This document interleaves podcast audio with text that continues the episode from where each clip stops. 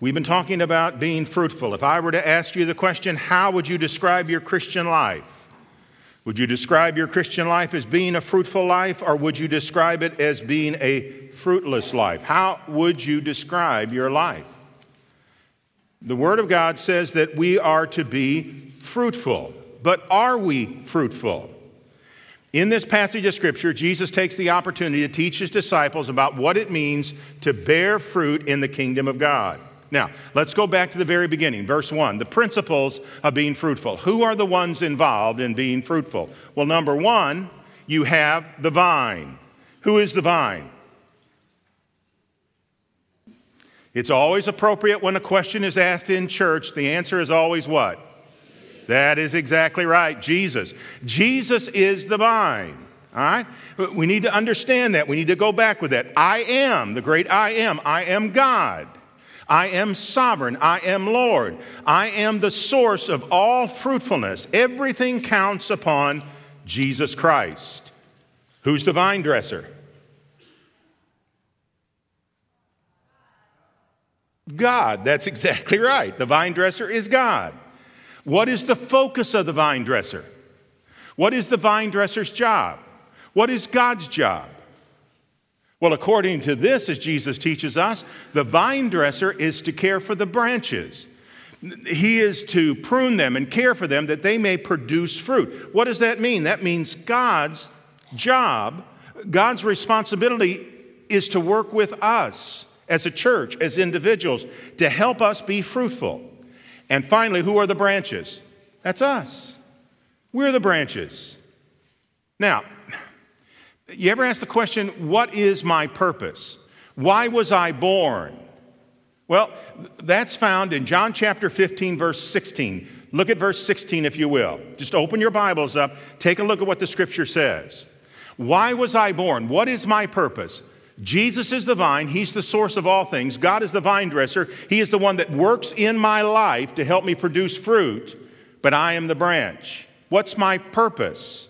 The Bible says this in John 16 I chose you. You were chosen by God. Uh, I, I shared with you before.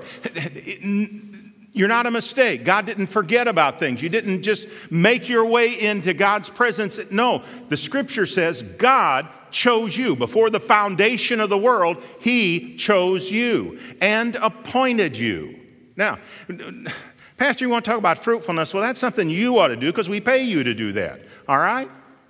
But, sweet friend, the Bible says you, as a Christian, were chosen by God and appointed. You were given a job to do. Every one of us, no matter our educational background, no matter our age, are missionaries for Jesus Christ.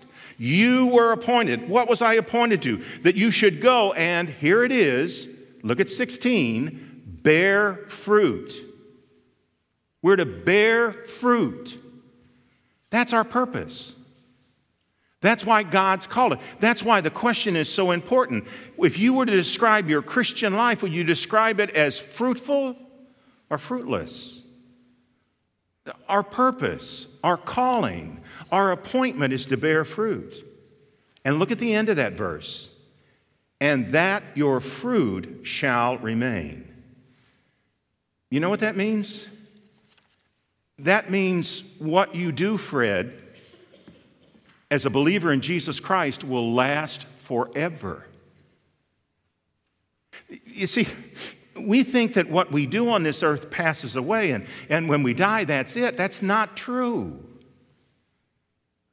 What we're appointed to do is eternal, it's going to last on the record of God through all of the eons of time.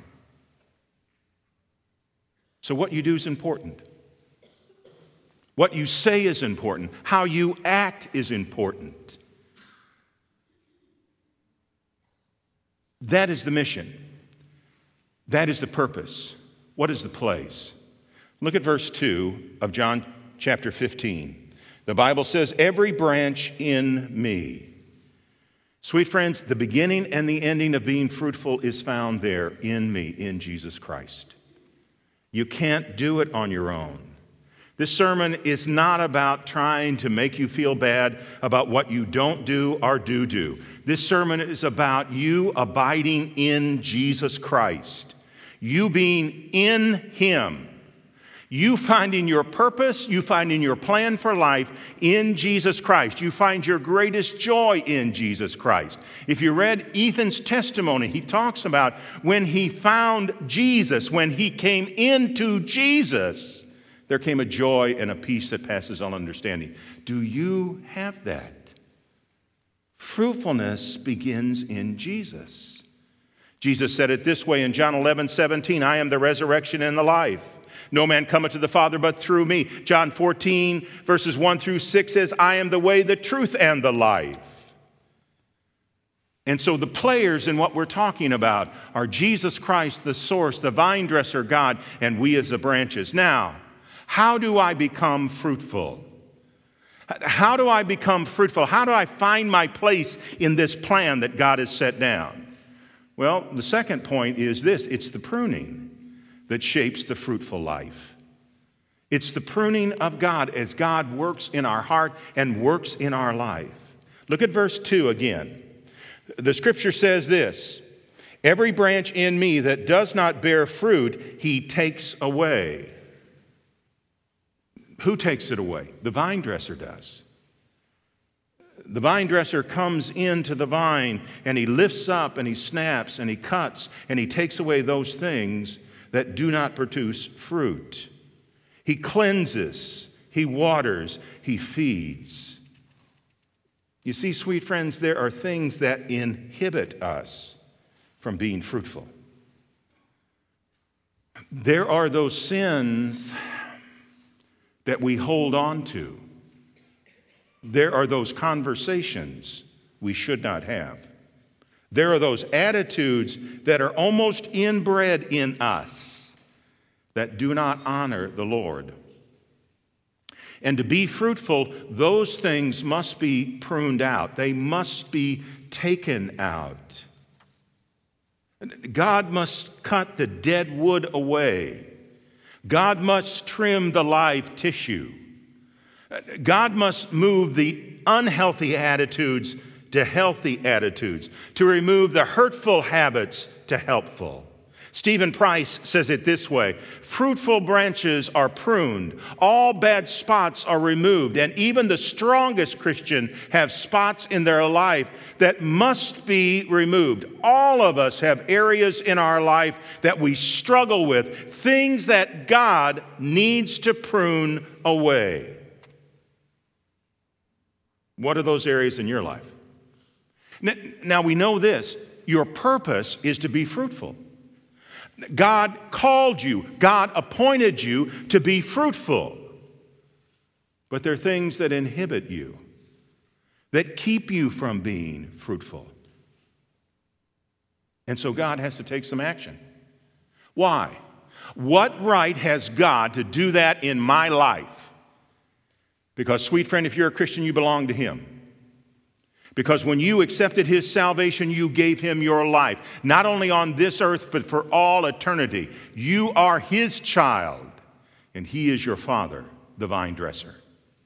And you belong to him, and he has a right to say what happens in your life. Hebrews 12, 5 says this My son, do not despise the chastening of the Lord, nor be discouraged when you are rebuked by him.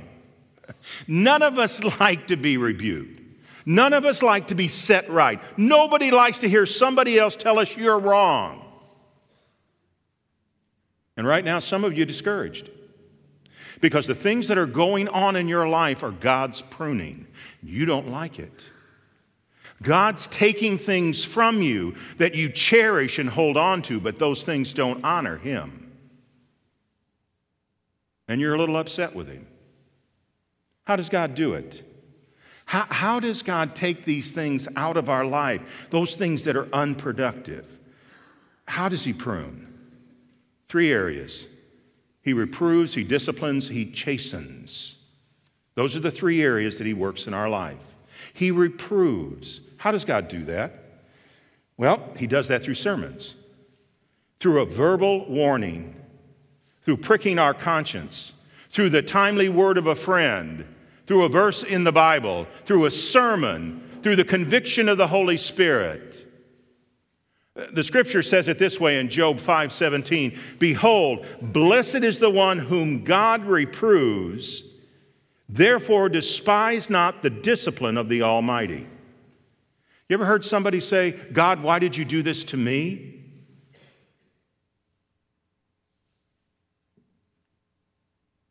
Blessed is the one that God snips and takes those things away that cause us to not be like Jesus Christ. Can I give you an example of that? A real living example of God reproving one. Do you remember a man by the name of Simon Peter? And when Simon Peter was asked, Who do men say that I am? And the other disciples said, Well, you're a prophet, you're Elijah, you're returning from the dead, you're. What did Simon Peter say? Hmm? You are the Christ, the Son of the living God. You remember that? Now, if you were to say that to Jesus, do you think you ought to get an applause? You you ought to think Jesus ought to say, That a boy. Do you remember what Simon said right after that? Because Jesus, after that statement, began to share with him again he was going to die. Dear friends, our pruning, the removal of those things that inhibit us from being fruitful, cost God greatly. Remember what Peter said, the one that had just said, You're you are the Christ, the Son of the living God, when Jesus talked about his death. Not you. Jesus, you're, you're, you do not do that. You see, my, how does God prune? How does God work in our life? He rebukes. Remember what he said to Simon? Get thee behind me, Satan. Anything worse you could say to a believer in Jesus?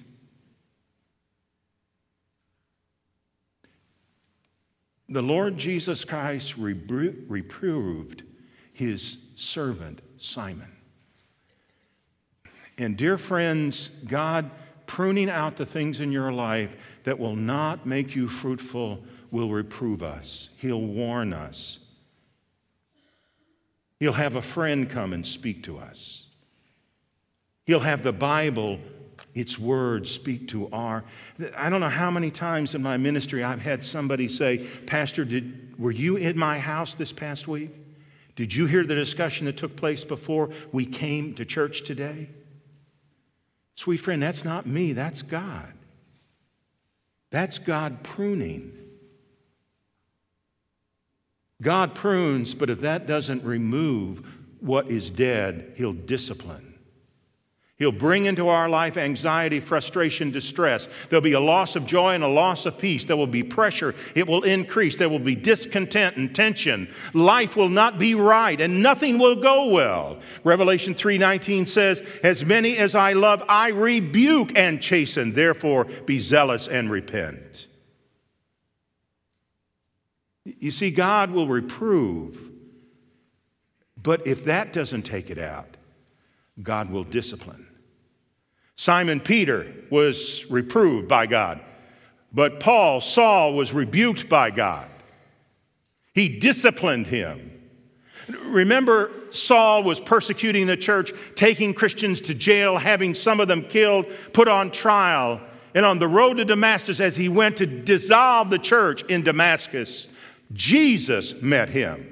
In Acts chapter 9, verses 4 through 8, the scripture says, Falling to the ground, Saul, he heard a voice saying unto him, Saul, Saul, why do you persecute me? And he said to him, Who are you, Lord? And he said, I am Jesus whom you persecute.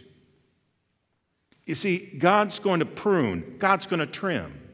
There'll come a word of reproof. There'll come a word that'll share to us, don't go any farther than that. But if that doesn't work, God will discipline. And Saul was blind. What right has God to blind a man? Because you belong to God. What right has God to allow cancer to come into my life?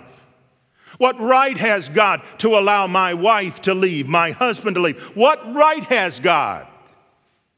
Because you are His, you belong to Him. And if your path is a path that removes yourself from Him, sweet friends, don't be mistaken. Everybody, everybody bears fruit. You either bear good fruit or you bear bad fruit. There's no neutrality. And if you belong to Jesus, He has a right to discipline. If a reproof won't work or a discipline won't work, God can move and He can chasten. The word chasten means to punish. What type of person would God chasten, punish? a person who lives in open sin, one who disregards the truth of God, one who forsakes righteousness. God's love will do whatever it needs to do. Um, all of you know I've got grandchildren, right? You've, you've heard stories, no pictures though I wish I had pictures for this. Do you realize that grandchildren love to jump on a bed? They just love it. And I have two grandchildren, one uh, that uh, is three, or will be soon, and another that is one and three fourths. Two boys. And if you've never seen two bears wrestle, I'll invite you to my house to watch these two boys, all right? But you put them up on top of a bed and they just have the best time in the world. But can I tell you about boys on a bed? You better have barriers. Because, John, they will jump off the bed. And if they jump off the bed, whether they hurt themselves or not, you are in trouble with grandmother. You understand.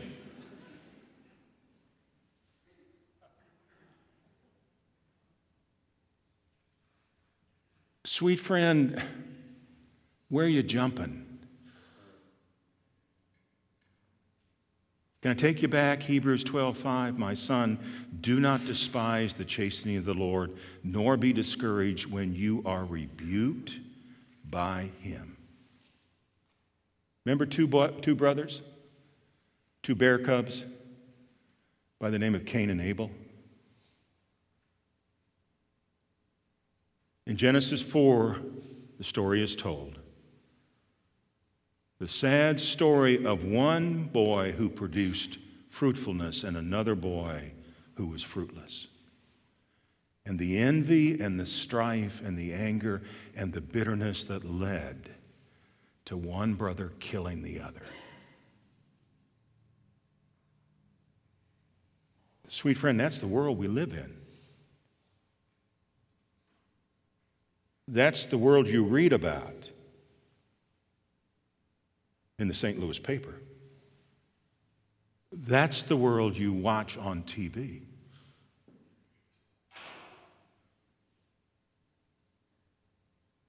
And God in Genesis 4:10 disciplined, chastened, reproved, punished. And the Lord God said, what have you done? The voice of your brother's blood is crying to me from the ground. And now you are cursed from the ground. Because that's where the blood was. When you work the ground, it shall no longer yield to you its strength. God chastens us. And the purpose of that pruning is to prepare the believer to bear fruit. The purpose of God's discipline, The purpose of God's reproof and the purpose of God's chastening is not to hurt us, not to damage us, but to help us become fruitful. I told you last time, in the years that I have been a minister, have I ever seen God take the life of somebody? Yes.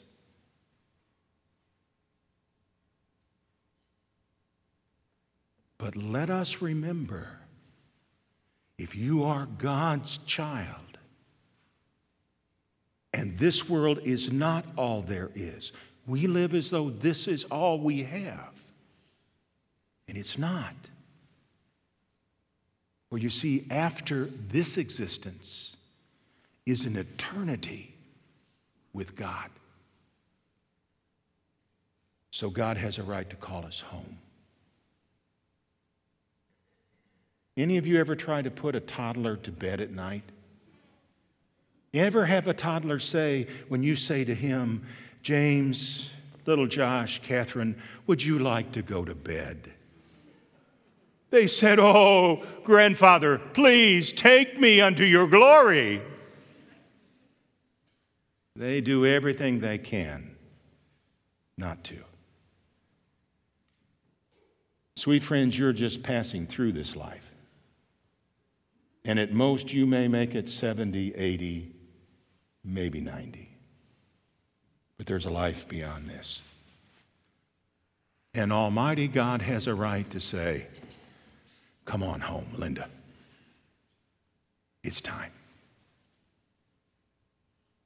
God uses His word to prune and purify, purification, our lives. Sweet friends, how does God do it? He uses the Word of God, He uses the Bible.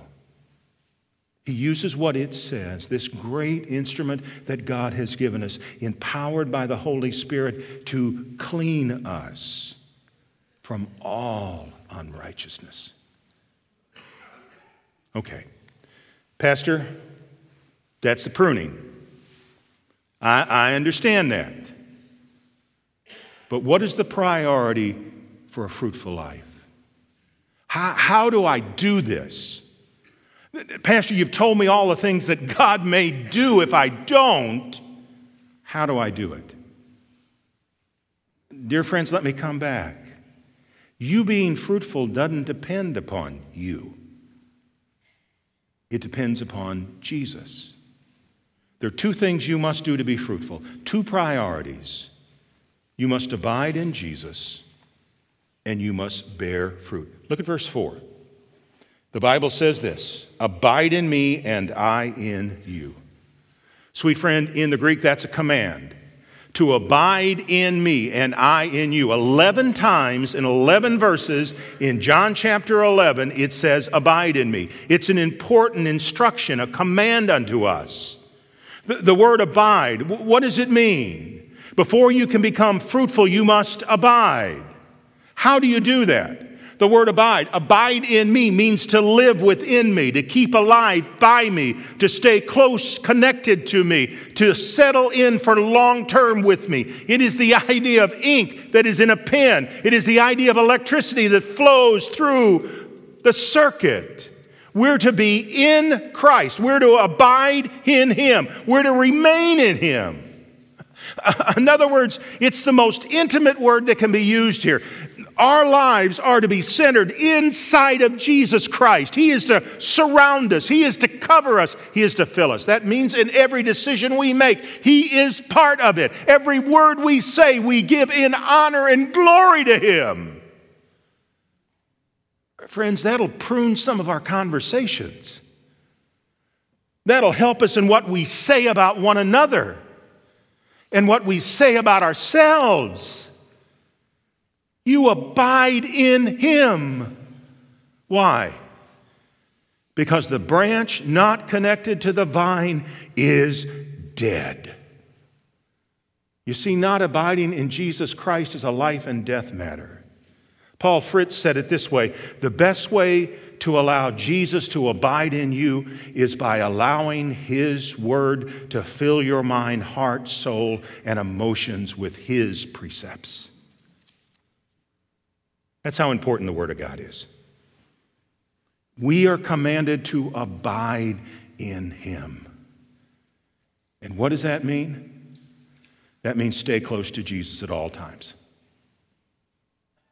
That means make Jesus part of your life in everything. That means you watch a movie and you realize that while you're watching the movie, Jesus is seated right next to you. Is this a movie you want to take Jesus to? You get in a conversation? and you realize that Jesus is the third member of that conversation. Is this a conversation you want Jesus to hear? A thought? Jesus is in your mind. Is this a thought you want Jesus to think? That's what it means to abide in Him, to live in Him. That's what it means to be a believer. To fellowship.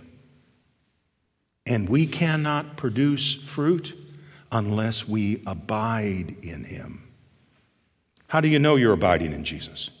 How do you know that you're in Jesus, abiding in Jesus? Three things you produce fruit, God prunes you, and God answers prayer. Look at what the scripture says, John 15, 2. And every branch that bears fruit, he prunes that it may bear more fruit. How do you know you're abiding in Jesus? Because God is working in your life. Because God is taking those things in your life that do not honor him out of your life. Pruning's not easy. Pruning's painful. But if God's working like that in your life, you know you're abiding in Jesus. You know it.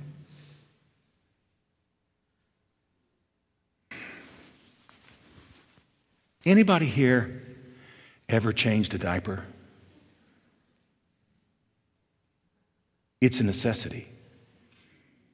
It's got to be done. God's got to prune. And, and we may not like it, but if God doesn't do it, we can't produce fruit. We can't be what we were called to be, what we were appointed to be. And if you're abiding in God, not only will God prune, but God will produce fruit. How many people here, if I were to take you to an orchard and there would be two trees planted there in the orchard, and one would be an apple tree and one would be a pear tree, and they did not have fruit on them, how many of here would be able to pick the apple tree or the pear tree? I'll listen to somebody back there. I think I could.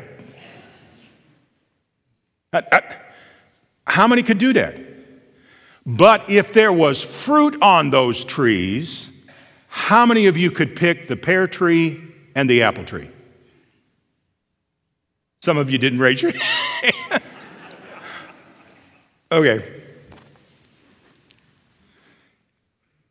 You know you're abiding in Jesus because you're producing fruit.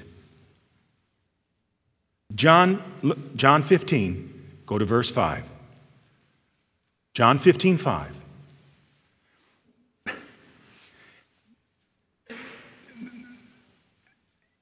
God's going to prune if you're, if you're abiding in Him, and you're going to produce fruit.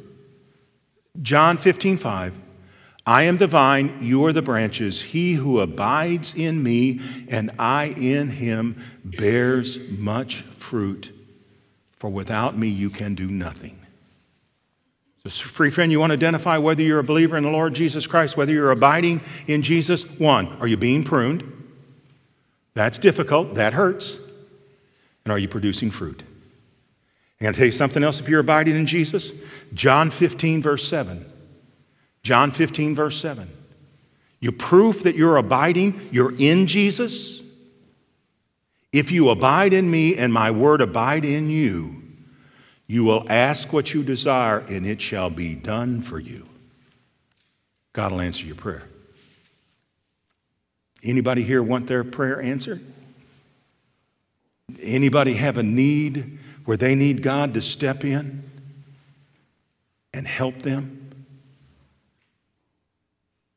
Bearing fruit is dependent on Jesus, not our effort. Verse 4 As the branch cannot bear fruit of itself unless it abides in the vine, neither can you unless you abide in me. Verse 5 For without me, you can do nothing. There it is. You want to bear fruit? We're going to talk about fruit next week, what fruit is.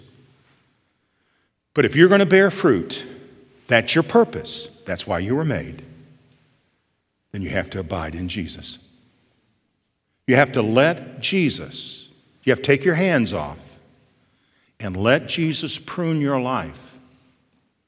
Take out of it those take out of those things that you cherish, those old grudges that you've held on to for year after year after year. But, Pastor, you don't know what that person. No, I don't know. But if it's keeping you from being what Christ wants you to be, then it needs to be pruned. But, Pastor, I've done this since I was a child. Well, before you were born, God called you and appointed you to bear fruit. And if it's keeping you from bearing fruit, then it needs to be pruned. Well, Pastor, you got no right to tell me what to do. And you're exactly right, I don't. I don't. Because I've got my own messes in my life I got to take care of, and God's got to prune them out of my life. But I'll tell you this He does. And, sweet friend, He's working right now to take those out to prune those, to make you right. He had just gotten out of jail in that East Texas community. The church had an opportunity, they had a fire, and the church had an opportunity to find out about him, his wife, and his children, and go minister to them at the fire. He was a rough cob. But he saw the grace of Jesus Christ, the fruitfulness of a family that provided for him and cared for him.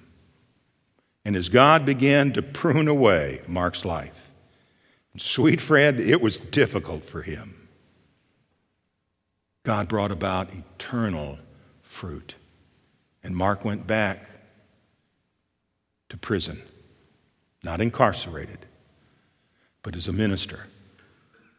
And as he shared with the convicts, they listened to him because he was one that had walked their path. And God had raised him up. Are you bearing eternal fruit? Doesn't depend on your effort. It depends on you being engulfed, enclosed, abiding in Jesus, and allowing Him to prune your life. Let's pray. Heavenly Father, I would ask in these moments that you, Lord, would move in our hearts and our lives. And Lord, you would speak to us about those things that hinder us from being fruitful. That, Lord, you would truly, Lord, convict us.